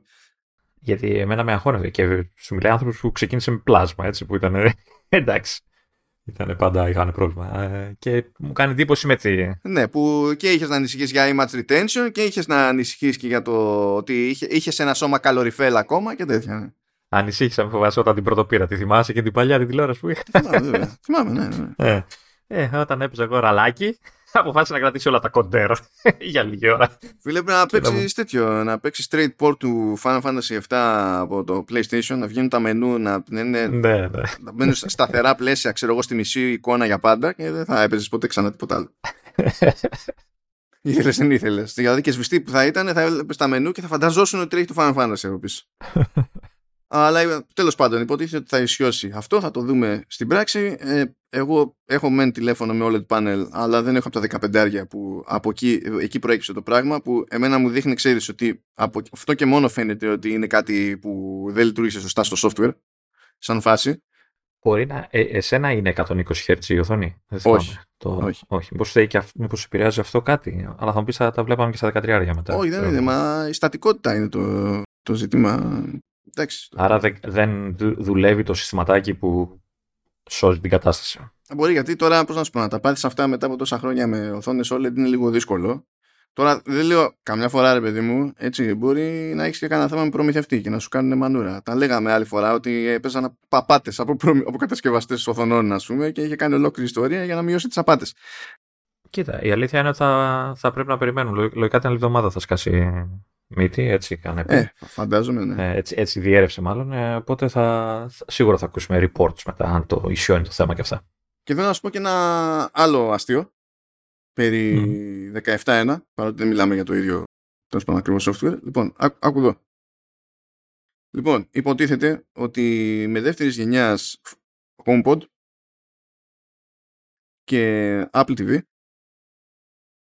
Ε, λειτουργεί το λεγόμενο enhanced dialogue. Αυτό τι σημαίνει? Ότι παίρνει τον ήχο, ξέρω εγώ, της ταινίας ή ό,τι είναι, ε, ρίχνει σε ένταση, τέλος πάντων, κάνει πιο τζούφια τα κομμάτια του ήχου που δεν είναι διάλογος και σπρώχνει το διάλογο με τη λογική ότι ε, θέλουμε να είμαστε σίγουροι ότι καταλαβαίνουμε τι διάλογο ακούμε χωρίς να γίνεται μεγάλο ταβαντούρι. Αυτό το ανάλογο με την εταιρεία, κάποιοι το λένε έτσι, ότι τέλος πάντων τεχνικός αυτό είναι, χρησιμοποίησέ το όπως νομίζεις. Κάποτε νομίζω σπροχνόταν από διάφορες μεριές και σε ενισχυτές, θυμάμαι, και τέτοια, ως και καλά περίπου silent mode ή night mode κτλ. Γιατί σου λέει θα ακούς μεν, αλλά θα σου κόψω μπάσα ιστορίες και τέτοια να μην γίνεται χαμός και ενοχλείς. Και αυτό υπάρχει, υφίσταται, ρε παιδί μου, στο HomePod δεύτερης γενιάς. Και με το δεκαεπτά ένα θα έρθει και στο HomePod Mini, λες τέλος πάντων εντάξει, και θα έρθει και στο original HomePod. Άρα, το HomePod να το πω, θα έρθει. Έλατε. Επίσημα, επίσημα τουλάχιστον. Έλατε και λες τώρα, τι, τι ελάχιστη καπόσταλη. Δηλαδή, αυτά κάτι τέτοια κάνουν και χρειάζομαστε εμείς είκοσι χρόνια για να γίνει update της Apple Maps για Ελλάδα. Κατάλαβες. Δηλαδή, λες εδώ πέρα, τα πρωτότυπα HomePod θαύμα είναι άμα λειτουργούν ακόμη και δεν έχουν ψοφήσει. Γιατί είχαν και προβλήματα περισσότερα τότε, ας πούμε, και δεν είναι κρυφό. Τέλος πάντων, τώρα θα περάσουμε σε Apple Pencil και περίπου φημολογίες. Περάσανε μερικές ωραίες μέρες όλοι στα σχετικά site που δεν ξέρουν τι να γίνουν. Πρέπει να στεναχωρηθεί. Στεναχωρηθήκανε πολύ, μου φαίνεται. Ναι, ναι. Λοιπόν, βγαίνανε κάποιοι και λένε έρχεται, έρχονται καινούργια iPad. Ε, κάποιος έλεγε θα έρθει ένα καινούριο, ξέρω εγώ, ε, θα έρθει δέκατης γενιάς entry level iPad. Άλλοι λέγανε όχι, θα. Θα έρθει και entry-level iPad και καινούριο iPad Mini και καινούριο iPad Air. Και το, τώρα... το οποίο Mini θα έχει και σύστημα για να ισιώνει αυτό το, το jelly scrolling που, λέει, που είχε το προηγούμενο. Δηλαδή τα είχαν, είχαν όλες τις λεπτομέρειες. Ναι, έρχονται τώρα, τώρα είχαν, είχε βγει και το nine to five Mac νομίζω και έλεγε σύμφωνα με πηγές μου έρχονται, ξέρω εγώ, τάδε μέρα. Τρίτη νομίζω είχαν πει, τρίτη. Άλλοι λένε έρχεται τελείως νέο Apple Pencil, θα έχει μαγνητικά tips, θα κάνει παπάδες, θα έχει γιου ες μπι-C, δεν ξέρω και εγώ τι. Ε, άλλοι λέγανε θα, κάτι θα έρθει αλλά θα ανακοινωθεί με press release, δεν θα γίνει τίποτα και δεν συμμαζεύεται. Μπλέξαν όλοι μεταξύ τους, διαφωνούσαν οι πηγές των μεν με τις πηγές των δε. Και το αποτέλεσμα, παιδιά, αν το απολογούμε, είναι ότι ήρθε νέο Apple Pencil που δεν αντικαθιστά κανένα προηγούμενο Apple Pencil. Ε, και ήρθε και καινούριο iPad, αλλά ήρθε στην ουσία νέα έκδοση του βασικού iPad δέκατης γενιάς μόνο για την Κίνα που αντί για physical SIM λειτουργεί με eSIM. Οπότε αυτό πρέπει να είχαν δει από εδώ και από εκεί, κάποιος να τους το είχε σφυρίξει και να είχαν μπλέξει τα μπουτια τους, γιατί πού να πάει το μυαλό σου. Ο, οπότε όλοι είχαν δίκιο και άδικο ταυτόχρονα, έτσι. Τα, ναι, ναι, έπαιζε, έπαιζε αυτό το μαγικό. Έπαιζε αυτό το μαγικό και ήταν τέλεια. Ήτανε τέλεια. Ε, να, να, να πω κάτι. Ε, το, θα το πούμε νέο Apple Pencil, γιατί από ό,τι καταλαβαίνω είναι το πρώτης γενιάς απλά με γιου ες μπι-C και κάποια design, έτσι, διάφορα. Θα σου πω ποια είναι η νομενκλατούρα της Apple. Η Apple έχει Apple Pencil First Generation, που είναι αυτό ακριβώς που καταλαβαίνει ο καθένας. Το έχω, ναι. Υπάρχει το Apple Pencil Second Generation, που το έχουμε και αυτό χρόνια. Mm. Και το καινούριο το λέει Apple Pencil γιου ες μπι-C. Α, οκ. Okay. Αλλά από ό,τι κατάλαβα εγώ είναι πιο κοντά στο πρώτο παρά στο δεύτερο, γιατί νομίζω του λείπουν κάποια εξτραδάκια που είχε το δεύτερο. Δηλαδή δεν είναι μαγνητικό, δεν, ξέρεις, δεν έχει πίεση, κάτι τέτοιο. Λοιπόν, έχει κάποια πράγματα που δεν έχει το, το πρώτης γενιάς και του λείπουν πράγματα που έχει το πρώτης γενιάς. Α, δηλαδή, okay. αν ψάχνετε τρόπο να μπερδευτείτε, η Apple σας έχει καλύψει. Δηλαδή δεν υπάρχει πρόβλημα. Ωραία. Ωραία. Λοιπόν, θα βοηθήσω εδώ πέρα γιατί υπάρχει και πίνακας. Φυσικά και υπάρχει πίνακας, διότι αλλιώς δεν υπάρχει περίπτωση να βγει έξω. Λοιπόν, από τα, καλά, το δεύτερης γενιάς Apple Pencil είναι γνωστή ποσότητα και, και τα λοιπά, υποστηρίζει τα πάντα όλα. Ένα πράγμα που υποστηρίζει το δεύτερης γενιάς, που το βρίσκουμε και στο γιου ες μπι-C, αλλά όχι στο πρώτης γενιάς, είναι η μαγνητική εφαρμογή πάνω σε iPad. Αυτό όμως που δεν ισχύει, που ισχύει στην περίπτωση της δεύτερης γενιάς Apple Pencil, είναι ότι κολλάει μεν μαγνητικά, αλλά δεν φορτίζει. Άρα βάλα μόνο το μαγνήτη, δεν βάλα τα υπόλοιπα. Ναι. Επίσης, η έκδοση γιου ες μπι-C υποστηρίζει το hover σε iPad Pro, ενώ το πρώτης γενιάς δεν το υποστηρίζει. Αυτά είναι τα δύο συν. Καλά, προφανώς έχει και τέτοιο, έχει και το προφανώς στάτα και τη θύρα γιου ες μπι-C που είναι συρταρωτή. Και σαν design, στο μάτι δηλαδή, ακολουθεί περισσότερο τη γραμμή του Apple Pencil δεύτερης γενιάς παρά πρώτης. Αυτό σημαίνει λοιπόν ότι σε σχέση με το δεύτερης γενιάς του λείπει η ανίχνευση πίεσης, του λείπει η αστήρματη ζεύξη τέλος πάντων και η φόρτιση, του λείπει το double tap και τώρα αυτό δεν ίσχυε ποτέ στην Ελλάδα και καλά δεν μπορείς στην παραγγελία να, να κάνεις engraving. Λες καλά, εντάξει, οκ, okay, τέλος πάντων. Το άλλο περίεργο που παίζει βέβαια είναι ότι το πρωτότυπο Apple Pencil ανιχνέ, έχει, αν, αντιλαμβάνεται διαφορετικά επίπεδα πίεσης, ενώ η έκδοση γιου ες μπι-C δεν. Άρα, στο, δηλαδή μια, ένας βασικός τρόπος έτσι, να το χωρίσουμε το πράγμα είναι ότι αν κάποιος καταπιάνεται με σχέδιο ε, το, γενικά image editing και τα λοιπά, πρώτης γενιάς και δεύτερης γενιάς του κάνουν. Το, το δεύτερης γενιάς είναι πιο fancy ακόμη, αλλά του κάνουν, γιατί δεν πας σε αυτές τις δουλειές τώρα. Δηλαδή έχει, πιάνει τόπο η, η αναγνώριση της πίεσης. Ενώ το Apple Pencil γιου ες μπι-C είναι πιο πολύ λογικής ε, κάνουμε κανένα σχεδιάκι απλά για να μεταφέρουμε ένα νόημα, ξέρω εγώ, κρατάμε σημειώσεις και κτλ. Και, και για αυτόν τον λόγο μένουν όλα στην κυκλοφορία και έχουν διαφορετική τιμολόγηση. Αυτό δηλαδή βγαίνει στα εβδομήντα εννέα δολάρια. Το πρωτότυπο Apple Pencil πρέπει να είναι ακόμα στα ενενήντα εννέα και νομίζω εκατόν δεκαεννέα εκατόν είκοσι εννέα είναι το δεύτερης γενιάς. Και έχουν μείνει όλα εκεί πέρα. Ναι, είναι εκατόν είκοσι εννέα το δεύτερης γενιάς. Ε, ε, ε, έχει και μια μικρή λεπτομέρεια. Λε, μικρή, τέλος πάντων, ναι. Ε, το γιου ες μπι-C από το πρώτης γενιάς. Μια διαφορά είναι ότι το νέο design με το συρταρωτό καπάκι Ε, δεν έχεις το πρόβλημα να χάσεις το καπάκι όταν το φορτίζεις, γιατί το άλλο το βγάζεις τελείως. Ήταν μαγνητικό βέβαια, κουμπώνω μαγνητικά, αλλά έπρεπε να το βγάλεις τελείως. Να... Οπότε τώρα δεν χρειάζεται να φοβάσαι ότι θα το χάσεις. Κούλες, μια χαρά. Μια χαρά βγάζω, όλα, δεν υπάρχει κανένα πρόβλημα. Κανένα by the way. Είναι okay. όλα κομπλέ. Είναι όλα κομπλέ. Ε, επίσης, ε, κάτι άσχετο που προέκυψε, δηλαδή το βλέπω εδώ στο, στα feeds μου ενώ γράφουμε. Ε, Η Apple απέλησε, λέει, ε, υπαλλήλους που δούλευαν στο App Store, ε, αλλά στο App Store, δηλαδή, της Κίνας. Ήταν εκεί και δουλεύαν, έτσι. Ε, γιατί, λέει, τους πήρανε χαμπάρι ότι δέχθηκαν κεράσματα και εξόδους σε nightclub από developers. Το οποίο το φαινόμενο δεν είναι καθόλου περίεργο για Κίνα. Καθόλου. Όχι ότι σημαίνει μόνο στην Κίνα, αλλά πώς να σου πω. Πού άλλους είναι, δεν είναι. Ναι, ναι, ναι. Όχι, απλά στην Κίνα. Στην Κίνα και όχι μόνο στην Κίνα. Έτσι. Γενικά σε εκείνη την πάντα η λογική δεν είναι το κάνουμε στα μουλοχτά για να κερδίσουμε brownie points. Η λογική είναι άμα δεν το κάνουμε δεν πάμε πουθενά. Άμα δεν το κάνουμε αυτός που είναι ε, ε, να ταρπάξει από εμάς κατά μία έννοια θίγεται κιόλας. Ναι, ωραία. Το έχουν πάει ένα βήμα παραπάνω, έτσι. Ναι, ναι. Αυτό, αυτό ισχύει ακόμη και σε κυβερνητικό επίπεδο του στυλ. Έχεις πάει κανονικά επισήμως. Έχεις διαπραγματευτεί, έχεις καταλήξει μια συμφωνία. Κατέληξες συμφωνία. Οκ. Okay. Έτσι. Άμα στον αντίστοιχό σου, ρε παιδί μου, δεν παίξεις δωράκι, την ξεχνάς τη συμφωνία. Okay. Θεωρείται ξεφτιλίκη. Θεωρείται ότι, δηλαδή, θεωρείται, ο άλλος το παίρνει για προσβολή. Και υποθέτω δωράκι, καλό δωράκι.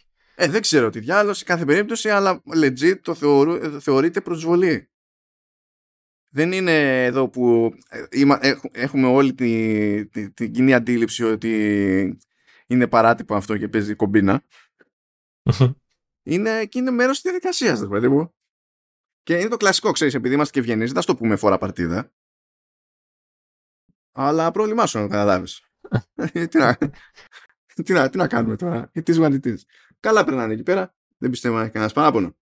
Μπορούμε να παρατήσουμε το Apple Pencil και να γελάσουμε με όλες τις υπόλοιπες φήμες που βγήκανε, που μερικές είναι άνω ποταμών. Δηλαδή, γι' αυτό και έχουν πλάκα, γι' αυτό και θα γελάσουμε. Πρώτα απ' όλα, έχουμε, έχουμε εύρος. Έχουμε τον Γκέρμαν που λέει ε, ετοιμάζονται τέσσερα νέα MacBook για το δύο χιλιάδες είκοσι τέσσερα. Απίστευτο. Απίστευτο. Επειδή πιστεύαμε ότι, θα, ότι περιμένουμε εμ τρία το δύο χιλιάδες είκοσι τέσσερα και ότι δεν θα βγαίνανε MacBook Pro και δεν θα γίνονταν refresh τα MacBook Air και τα λοιπά. Και φυσικά λέει αυτό, θα βγει καινούριο MacBook Air στις δεκατρείς και στις δεκαπέντε inches και θα βγει καινούριο δεκατέσσερα MacBook Pro και δεκαέξι MacBook Pro. Μπράβο, απίστευτο. Απίστευτο. Δηλαδή ε, πρέπει να έχουμε μίγκια στο κήπο μου, το, το θεωρούν αυτονόητο αυτό. Δεν σε βλέπω να στεναχωριέσαι, γιατί στάθαλες πιο γρήγορα.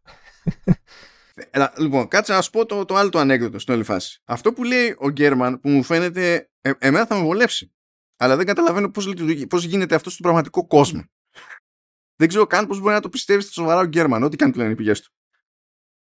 Λέει ότι είναι πιο μπροστά το, η παραγωγή των νέων MacBook Pro και πιο πίσω το refresh των, των MacBook Air και λέει ότι παίζει να βγουν πρώτα τα MacBook Pro με εμ τρία Pro και εμ τρία Max και μετά μοντέλα που θα έχουν εμ τρία.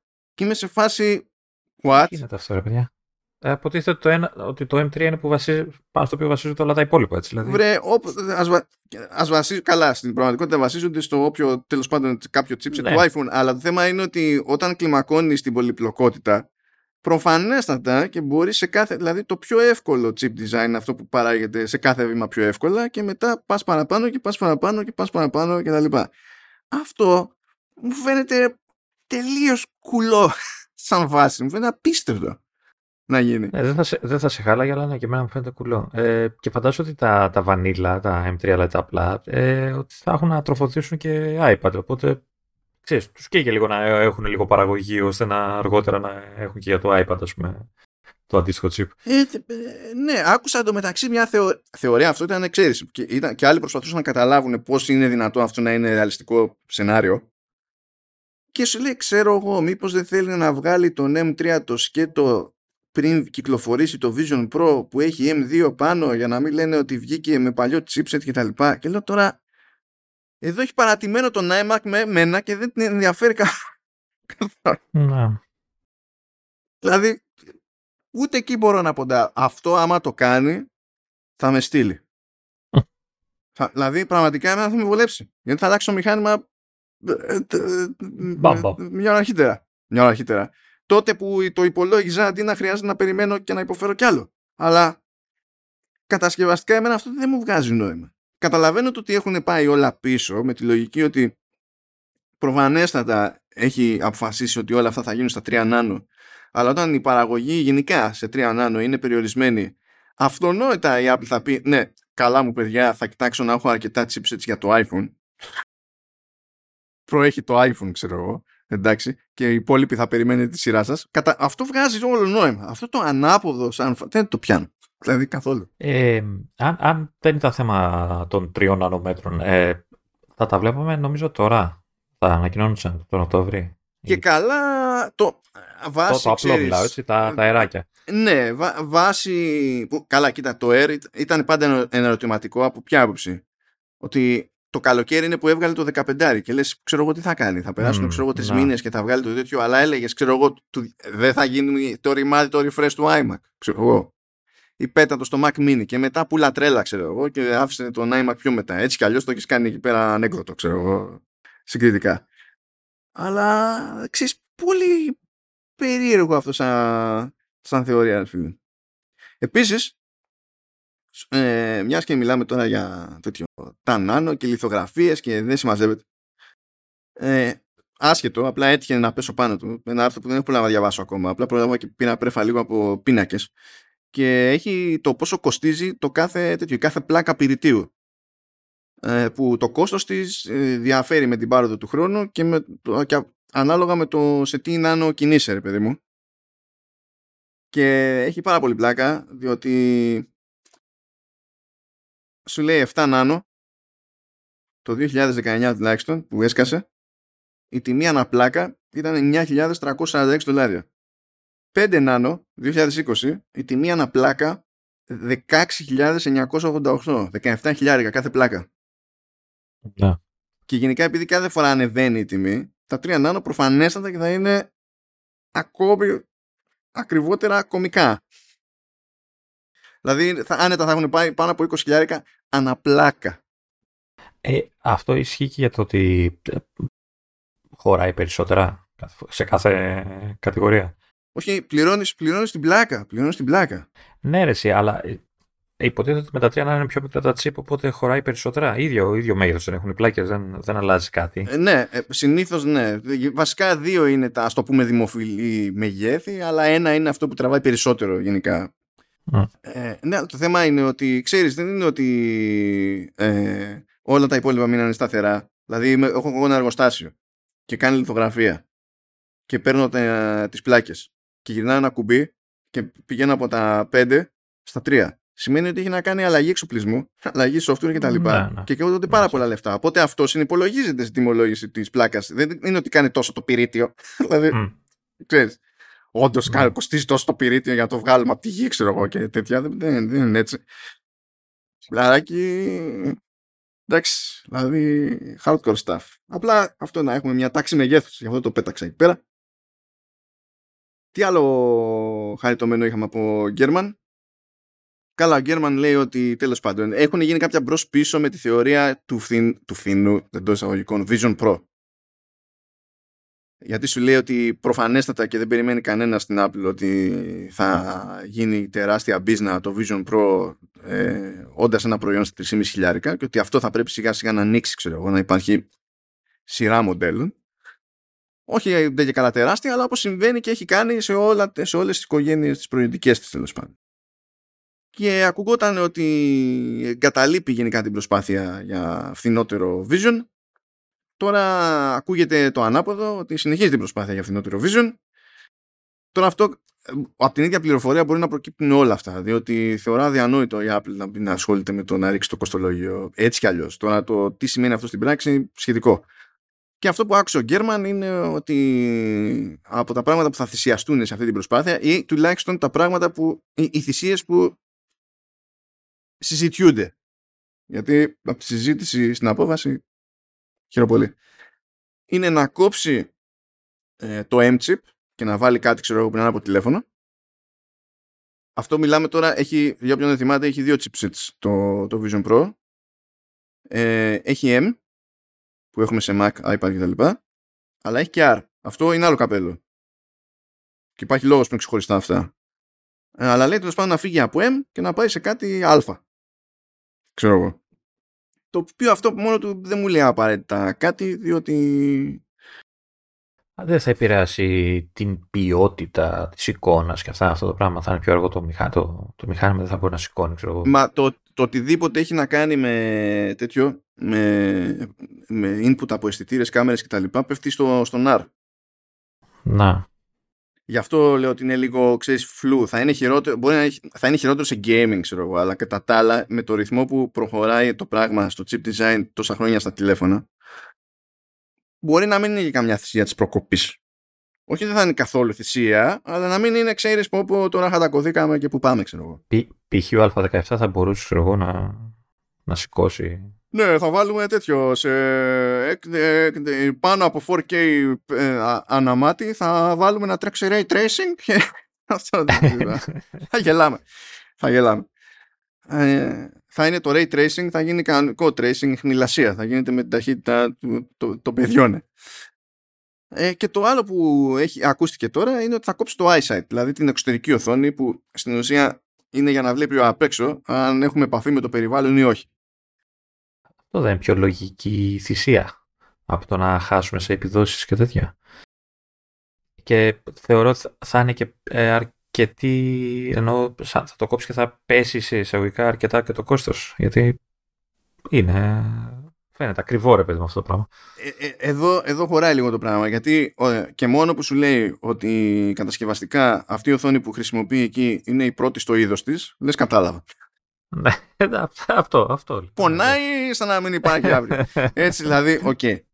Απ' την άλλη, ε, υπάρχει το εξής. Υποτίθεται ότι βασικό μέρος του concept με το Vision, πρόξε προ, ας πούμε, είναι ότι κάνει ό,τι μπορεί για να μην ε, θεωρήσει αποκομμένος από το περιβάλλον. Αυτό δεν δε σημαίνει απαραίτητα ότι δεν μπορείς να κάνεις τίποτα χωρίς την οθόνη. Ε, δεν δίνεις την ίδια εντύπωση σε αυτό που θα σε δει, τέλος πάντων. Okay. Απλά νομίζω ότι και πάλι, ακόμα και αν πεις βγάζω το eyesight, ότι πάλι θα πρέπει με κάποιο τρόπο η εταιρεία να δείχνει προς τα έξω πότε είσαι εκεί ή πότε δεν είσαι εκεί. Και πες ότι στην τελική λέμε το κάνουμε τσίπικα. Βάζουμε ένα φωτάκι, βάζουμε ένα κάτι. Όχι, βάζουμε... υπάρχει και πιο εύκολο και πιο φθηνός τρόπος. Μαρκαδόρο, ματάκια στο ματάκι, ζωγραφία, ζωγραφιά και τέλος. Ναι, αλλά κάθε τόσο θα αλλάζει. Οπότε θα πρέπει να το κάνεις εσύ μόνος σου, χωρίς να βλέπεις με το ένα χέρι και να έχεις αυτή την, την αηδία. Έχω ξεχάσει πριν που το, που τρα, το τραβάς και σβήνει και μετά ξαναγράφεις από πάνω. τι, τι μαγική οθόνη που λέγαμε. Ναι, φίλε, αυτό ορίστε. ορίστε. Και ταιριάζει και με το branding της Apple. Θα το πει Magic Screen ή Magic Site και τελείωσε. Θα κάνει χράκα, χράκα και. Έτσι, έτσι. Εγώ έλεγα θα είναι μαρκαδόρος από λευκοπίνακα που τον σβήνεις. και ξαναζωγραφίζεις πιο κάτι. Αλλά άμα είναι να το πες ότι ρε παιδί μου γεια σας έτσι και βρεις και ένα απλό και φθηνό τρόπο να υπάρχει σήμανση προς τα έξω. Αυτό σημαίνει, έτσι όπως το καταλαβαίνω εγώ τουλάχιστον, ότι και για να έχει νόημα η σήμανση προς τα έξω πάλι το σύστημα πρέπει να καταλαβαίνει τι γίνεται μέσα. Οπότε μπορεί να γλιτώνεις την οθόνη, αλλά δεν είμαι σίγουρος ότι γλιτώνεις τους αισθητήρες που χρειάζεται για να λειτουργήσει αυτό το σύστημα το συγκεκριμένο. Το θέμα είναι, το θέμα είναι όμως ότι αυτοί οι αισθητήρες θα είναι μόνο για αυτό το σύστημα ή είναι αισθητήρες που χρησιμοποιεί το, το, όλο, το, όλη η συσκευή και για άλλα πράγματα, οπότε έτσι κι αλλιώς δεν θα τους έχανες. Ερω, ερωτηματικό. Να, γιατί από η οθόνη και μόνη της είναι αρκετά υψηλό κόστος. Είπαμε, είναι μοναδική στο είδος και τέτοια. Έτσι, δηλαδή... Και στο σενάριο του, του κόβουμε το M και βάζουμε chipset από τηλέφωνο, που τέλος πάντων προφανώς βοηθάει, υπάρχει και διαφορά δυναμικότητας, βοηθά από την άποψη ότι δεν χρειάζεται να κάνει render κάποιο θρι ντι model στην έξω οθόνη. Οπότε, μάνι μάνι γλιτώνεις, ξέρω εγώ, πόλους από εκεί. Δεν θα ψήνει τα μάτια μας όταν το φοράμε. δεν, θα έχουμε, δεν θα έχουμε θέμα. Ε, οπότε, τέλος πάντων, παίζει αυτό το by the way εκεί πέρα. Δηλαδή, δεν είναι, δεν είναι κουλές οι σκέψεις, αλλά α, αρκεί να μην χαθεί, γιατί θεωρώ για μένα πολύ σημαντικό αυτό που έβγαλε προς τα έξω σαν μήνυμα η Apple, το ότι κοίταξε να δεις, εμείς δεν σου λέμε βάλ το εκεί πέρα και χάσου στο σύμπαν. Άμα θες, το default είναι να μην είσαι εκτός τόπου και χρόνου, ρε παιδί μου. Κάπως πρέπει να διατηρηθεί σε λειτουργικό επίπεδο, τέλος πάντων, αυ, αυτή η ιδιαιτερότητα. Εδώ μέχρι όλη την ώρα λέμε για φτηνό αυτό, έτσι. Μην φανταστεί κανείς για πεντακόσια ευρώ, έτσι. Μιλάνε για ενάμιση με δυόμισι χιλιάρικα. Έχεις αυτό το ευρώ σου. Μα να σου πω κάτι, άμα σου λένε ότι θα κόψω από chipset, ότι θα κόψω την εξωτερική οθόνη, αλλά και μόνο που αυτό υπονοεί ότι οι εσωτερικές οθόνες θα είναι αυτές που δεν προλαβαίνει να φτιάξει αρκετές Sony, κατά... δεν υπάρχει. Κοίτα, ε, εγώ στη θέση τους θα έκοβα και την μπαταρία. Αυτό με το καλώδιο και όλη την μπαταρία, έτσι. Ε, και δεν θα έβαζα όμως και καλώδιο, ξέρεις, για να το έχεις στην πρίζα. Έτσι, θα έβαζα ένα, ένα συστηματάκι, ένα μικρό καλώδιο, ας το πούμε, συνδεμένο σε δυναμό. Έτσι, ο άλλος θα κάνει ποδήλατο, ας πούμε, και θα έπαιρνε ρεύμα από εκεί, ρε παιδί μου, κάπως έτσι. Οπότε θα γυμνάζεσαι κιόλας για να το χρησιμοποιήσεις. Αυτό μπορεί να είναι το τέτοιο, να το, πώς να το πούμε, αυτό θα είναι το Nike Edition τη, του Vision. Με τις τρύπες. Και θα έχει τρύπες από τα λουράκια και θα φαίνονται τα μάτια σου. Θα έχουμε και το τέτοιο, το, το Industrial, που θα δέχεται ρεύμα, αλλά μόνο τριφασικό. Με την πήρα εδώ το μπουρί. Sucks to be you, εγώ έχω τριφασικό ρεύμα, οπότε δεν σας κάθεσαι. Θα το βάζεις στην πρίζα και θα σβήνουν τα φώτα του σπιτιού.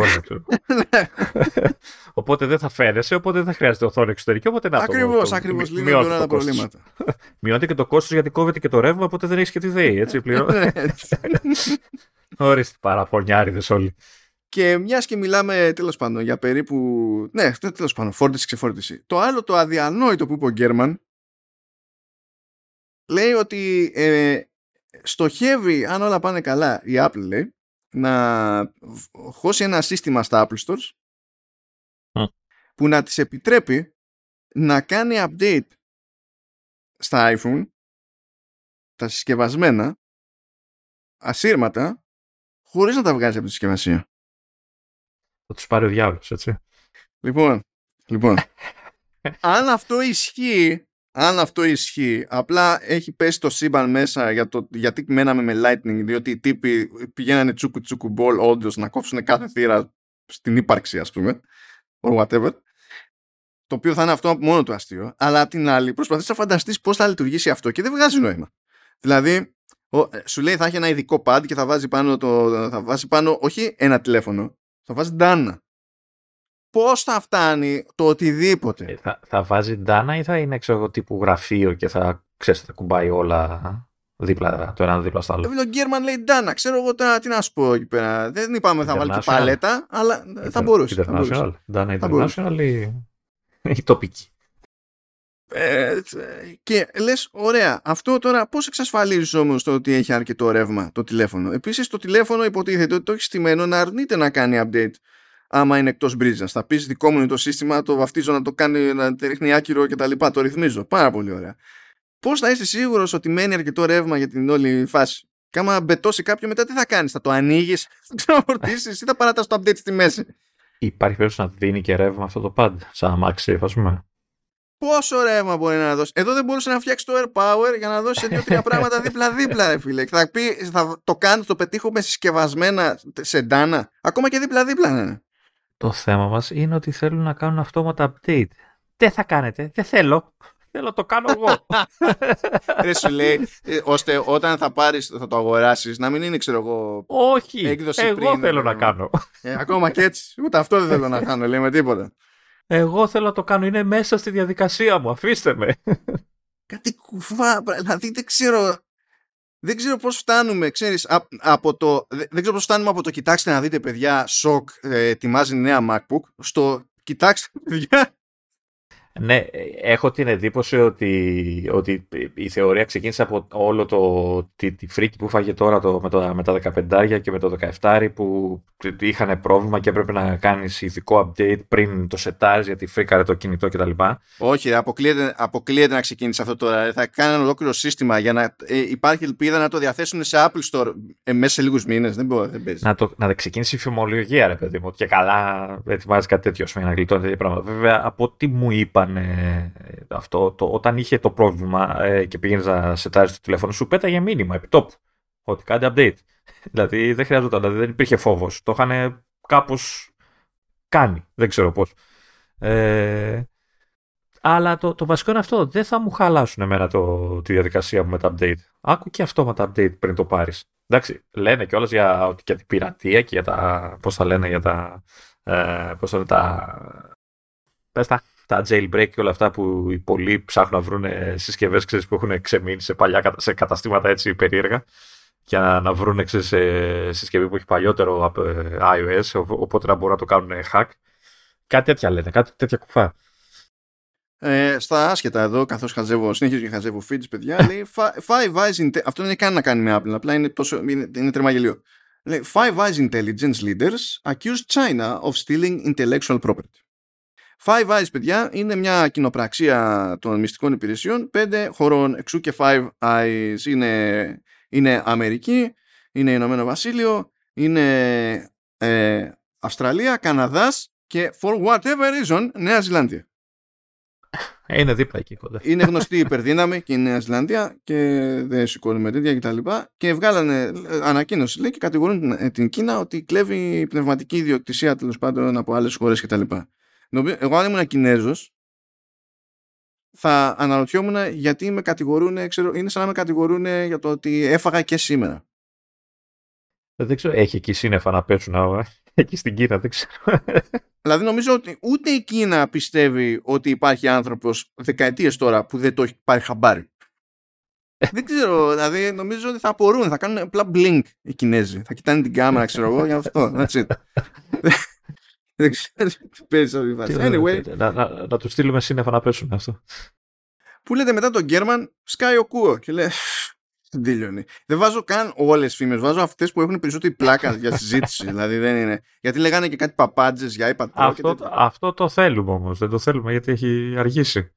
Και εδώ έχουμε εύρος όμως. Και εδώ έχουμε εύρος. Διότι ξεκινάει ο Κουό και λέει. Καλά, έχει, έχει κάτι άλλα αστεία σήμερα. Ότι λέει τα AirTags δύο τελικά θα βγουν το είκοσι τέσσερα, θα βγουν το είκοσι πέντε. Λες, καλά, εντάξει. Ε, λέει ο Κουό λοιπόν, το είκοσι είκοσι τέσσερα, παιδιά, έρχεται νέος είκοσι τέσσερα iMac. Mm. Κάτσε να σου πω κάτι.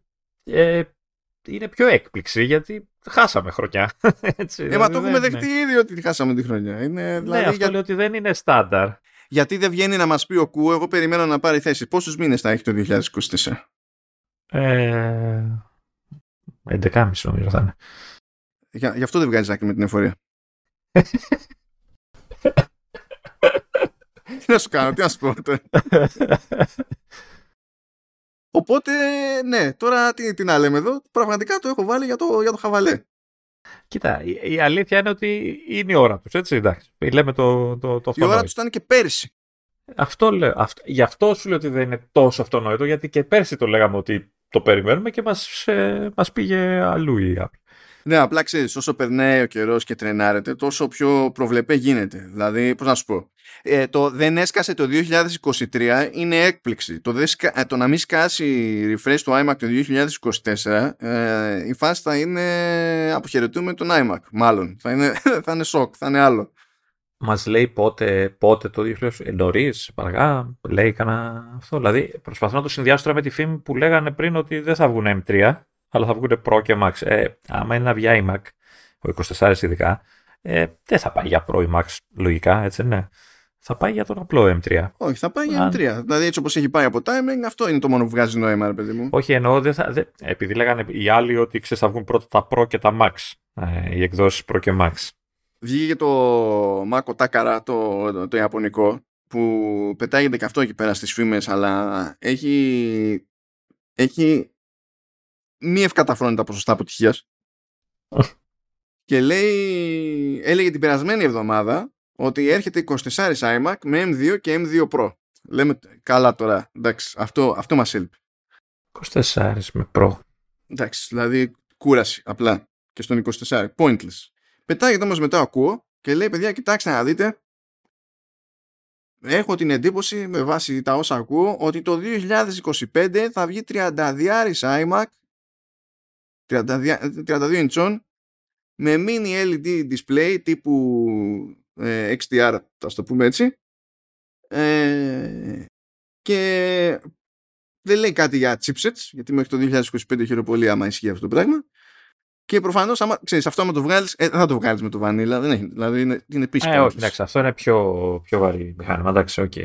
Είναι αυτό. Και φυσικά δεν μπορείς να βγάλεις άκρη για τι σημαίνει αυτό το πράγμα, διότι αυτό που έχει, έχουν πάθει όλοι αυτοί στο παρελθόν είναι ότι βλέπανε, ξέρω εγώ, ότι ετοιμαζόταν το studio display και θεωρούσαν ότι έρχεται refresh το iMac. αλλά τελικά έρχονταν οθόνη, ξέρω. Ξέρεις. Τίποτα για τα, για τα λευκά περιγράμματα έχει να πει. Ποια λευκά περιγράμματα να πει. Μα... Του, του iMac. Τα... Ε, εμένα τα μου φτάνει που λέει τριάντα δύο ίντσες και mini ελ ι ντι. Γιατί άμα πεις παίρνω το Pro Display εξ ντι αρ που κάνει έξι χιλιάρικα και το βάζω κάπου και το βαφτίζω iMac, προφανώς και δεν θα κάνει έξι χιλιάρικα γιατί πλέον δεν είναι. Είναι και του δεκαεννιά το monitor. Έτσι, άσε τώρα πόσο το, το ότι δεν αλλάζει ποτέ τη μέση Apple με στην πορεία.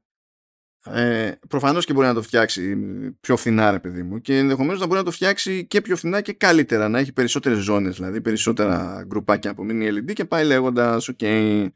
Αλλά άμα σου πει φτιάχνω κάτι τύπου iMac Pro και βάλω τέτοιο monitor πάνω, θα γίνει το κλασικό που θα σκάσει, θα δούμε τιμή και θα αρχίσει να ορίονται όλοι. ε, Έχω την εντύπωση ότι θα πάει για την, το στούντιο, όπως λέγεται, την, την, την πιο απλή, του ενάμισι χιλιάρικου οθόνη. Θα πάει προς τα εκεί, εγώ πιστεύω. Δεν μπορεί, γιατί θα ξεφύγει πάρα πολύ μετά η τιμή του, του iMac. Εμένα δεν μου βγάζει νόημα να πάει να βάλει τέτοιο πάνελ, εκτός αν αρχίσει γενικότερα. Γιατί κάποια στιγμή τα καλύτερα πάνελ πάνε και προς τα κάτω. Ρε παιδί μου, σιγά σιγά έρχονται αυτά τα πράγματα. Οκ, okay, κάποια στιγμή θα γίνει κάτι τέτοιο. Αν και κάποια στιγμή νομίζω θα προτιμούσαν όλοι να πάνε με τη μία σε άλλο στυλ πάνελ, ρε παιδί μου.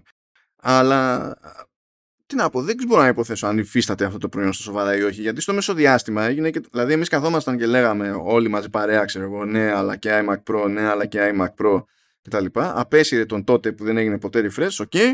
Και στο μεσοδιάστημα βγήκε, έβγαλε και Mac Studio. Δεν είναι ότι τα πράγματα είναι τώρα έτσι όπως ήταν πριν από δύο και τρία χρόνια.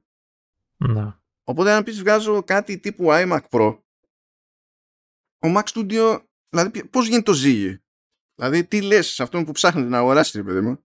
Ο ένας έχει οθόνη, ο άλλος δεν έχει. Εκεί θα παίξει. Όπως έπαιζε πάντα με το Mac Mini, ρε παιδί μου. Δηλαδή, αν έχεις τα, τα περιφερειακά, πας σε στούντιο, ξέρω. Αν δεν το έχεις και θες οθόνη, καλή οθόνη εννοώ. Ναι, αλλά υπήρχε, υπήρχε και διαφορά δυναμικότητας. Δηλαδή, αυτός που κοίταζε, γλυκοκοίταζε iMac Pro στο παρελθόν, το δύο χιλιάδες δεκαεπτά που βγήκε, δεν έλεγε τι να πάρω. Hm, iMac Pro ή Mac Mini. Δεν έλεγε αυτό. Δεν υπάρχει. Ε, ναι, εντάξει, κοίτα, Mac Mini. Εντάξει, είχε βγει και άι σέβεν όπως έχω εγώ, γιατί τα μπρις δεν έφτανε. Αλλά δεν υπάρχει τώρα σύγκριση. Δεν είναι. No. Οι άλλοι βγαίνανε με Xeon, ας πούμε, και με RAM τέρμα no. θεού και τέτοια. Δεν, δεν υπάρχει σύγκριση. Δηλαδή, και εδώ αντίστοιχα, αν πεις πηγαίνω και βάζω M whatever Max εκεί πέρα και ο Mac Mini έχει ταβάνει το Pro, πάλι δηλαδή. Mm. Ναι, αυτό το πράγμα. Δεν ξέρω τι έχουν πάθει όλοι. Δηλαδή, είδαν ότι ήταν μάλλον ήσυχη εβδομάδα και σου λέει δεν μπορεί. Κάτι, κάτι πρέπει να ετοιμάζουμε. Ε, κάτι πρέπει να κάνουμε εμείς γι' αυτό. Οπότε είχαμε τις συμμολογίες για τα iPad που δεν ήρθαν ποτέ. Για το Apple Pencil που μία ερχόταν, μία δεν ερχόταν, θα έκανε παπάντζες, αλλά τελικά δεν αντικαθιστά τίποτα και είναι ένα πιο φθηνό πράγμα που ε, του λείπουν κάποια πράγματα που έχει το πρώτο, κάποια πράγματα που έχει το δεύτερο. Ε, έχει κάποιο πλεονέκτημα σχέση με το πρώτο, αλλά είναι πιο φθηνό από το πρώτο. Δε, αυτό, έχει γίνει αυτό το, το πράγμα. Ένα Pencil τέλος πάντων έβγαλε. Λέει ο Γκέρμαν τα, από τα απολύτως προβλεπέ μέχρι τα sci-fi, πετάγεται και ο Κούο και πηγαίνει από το ένα, ένα άκρο στο άλλο και λες ε, ε, ε, τι περιμένετε να, να, από εμάς. Τι άλλο θέλετε από εμάς αυτή την εβδομάδα. Δεν ξέρω δηλαδή, αλήθεια. Τι να πω ρε άνθρωπο. Βια, Βιαζόσουνα, βιαζόσουνα, μια γαρά γρήγορα τα βγάλαμε όλα τα θέματα. Τα βγάλαμε, ε, ναι, γιατί σου μέλε να ζήσεις δεύτερη φορά σοκ χωρίς να έχω βάλει άπειρα links. Εντάξει, αφού η εβδομάδα είναι. Δεν είχαμε τριανταδιάρι. Πώς δεν είπαν αίρεση iMac τριανταδιάρι micro ελ ι ντι και σε ένα μήνα ξέρω κυκλοφορία. Δεν ξέρω. Με α δεκαεπτά. Έχουν μπουκώσει όλοι, ρε. Είναι, είναι τέτοια μπίζνα πλέον οι φημολογίες περί Apple που έχουν μπουκώνουν, χώνονται όλοι. Κοίτα, επειδή Apple ε, συνήθιζε τον Οκτώβρη να βγάζει hardware, έτσι, είτε αυτό είναι iPad, είτε ήταν κάποια Mac κτλ. Ε, τώρα μας άφησε λίγο παραπονεμένους. Οπότε σου λέει δεν μπορεί κάτι να λέμε, να έχουμε να λέμε, ρε παιδί μου. Δεν μπορεί να περάσει Οκτώβρης έτσι. Εκτός πια αν μας φυλάει καμία έκπληξη για το, την τελευταία εβδομάδα, ξέρω εγώ, ε, η Apple. Κοίτα, να σου πω, η, η τρύπα-τρύπα που παίζει είναι περισσότερο στα iPad. Με δεδομένο ότι έρχονται γιορτές, ρε παιδί μου, και ξέρεις, να πέσει φράγκο. Ε, έχει αργήσει το Pro, όχι. Το Pro είχε βγει. Ποτέ, ποτέ δεν θυμάμαι. Το Pro δεν είναι πολύ καιρός που ανανεώθηκε λίγο, αλλά στην ουσία ήταν, ξέρεις, να είχαμε να λέγαμε. Δηλαδή το αλλάξαμε τέτοιο, το chipset, το okay, μπράβο. Ε, αλλά δεν πειράξε και πολλά πράγματα. Δηλαδή, η πιο μεγάλη αλλαγή έκανε στο Air, που Ναι, το, βασι, το, βασι, το βασικό τότε είναι αυτό που υποτίθεται έχει περάσει αρκετός καιρός. Το βασικό και το mini έχουν αράξει λίγο εκεί πέρα, έχουν χαλαρώσει, ξέρω εγώ. Το mini, εντάξει τώρα, okay. Μου κάνει εντύπωση που υπάρχει ακόμα. Ε, ναι, τέλος πάντων, ε, αλλά αυτό είναι, είναι λίγο άχαρο για εορταστική περίοδο που έρχεται. Πιστεύω το ότι είναι λίγο περίεργη, είναι έως πολύ περίεργη φάση με τα iPad. Δεν έχουν νέα, δεν έχουν νέα μηχανήματα, δηλαδή πάνε στην αγορά με νέα, τα νέα τους είναι τα iPhone ουσιαστικά, έτσι. Ναι, που αυτό εντάξει, εκεί, εκεί θα, κάνανε, θα φαίνανε τα πάνω κάτω για να το προλάβουν αυτό, δεν υπήρχε περίπτωση. Δηλαδή. Να. Εντάξει, γιατί είναι όλο, το, το μισό φράγκο βγαίνει από εκεί. Δεν έχει όμως άλλη ποικιλία, δεν έχει δηλαδή. Τα, τα υπόλοιπα μηχανήματα είναι βγαλμένα καιρό, ρε παιδί. Για τα λάπτοπ, ας πούμε, δεν νομίζω να διαμαρτυρηθεί κανένας, γιατί εξακολουθούν και σαν μηχανάκια είναι, ξέρω εγώ, jet. Ναι, ρε, δεν νομίζω να παίρνει κανένας προσωπικά, δηλαδή, εκεί πέρα. Ε, τώρα στα desktop, εντάξει, έχει κάνει refresh το, το Mac Studio. Ε, έχει βγάλει το, το Mac Pro που τέλος πάντων, οκ. Okay. Ναι. Ο iMac λείπει, εντάξει. Ο, ο, ο Mac Mini έχει πάρει εμ δύο, εμ δύο Pro, έγινε αυτό. Το, δηλαδή ο φτωχός συγκινής είναι ο iMac στα desktop. Αλλά είναι όντως το πιο δημοφιλές desktop, τέλος πάντων, από αυτά που πουλάει η Apple. Αλλά γενικά τα desktop σε σχέση με laptop πουλάνε μια ιδέα, ξέρω εγώ. Έτσι. Πα, πάλι ανάποδος. Πάλι ανάποδος. Οπότε πες ότι ο Mac δεν έχει το ίδιο πρόβλημα μπαίνοντας, τέλος πάντων, σαν εντύπωση, ρε παιδί μου, στην εορταστική mm. περίοδο. Αλλά αυτό με τα iPad είναι λίγο off. Να.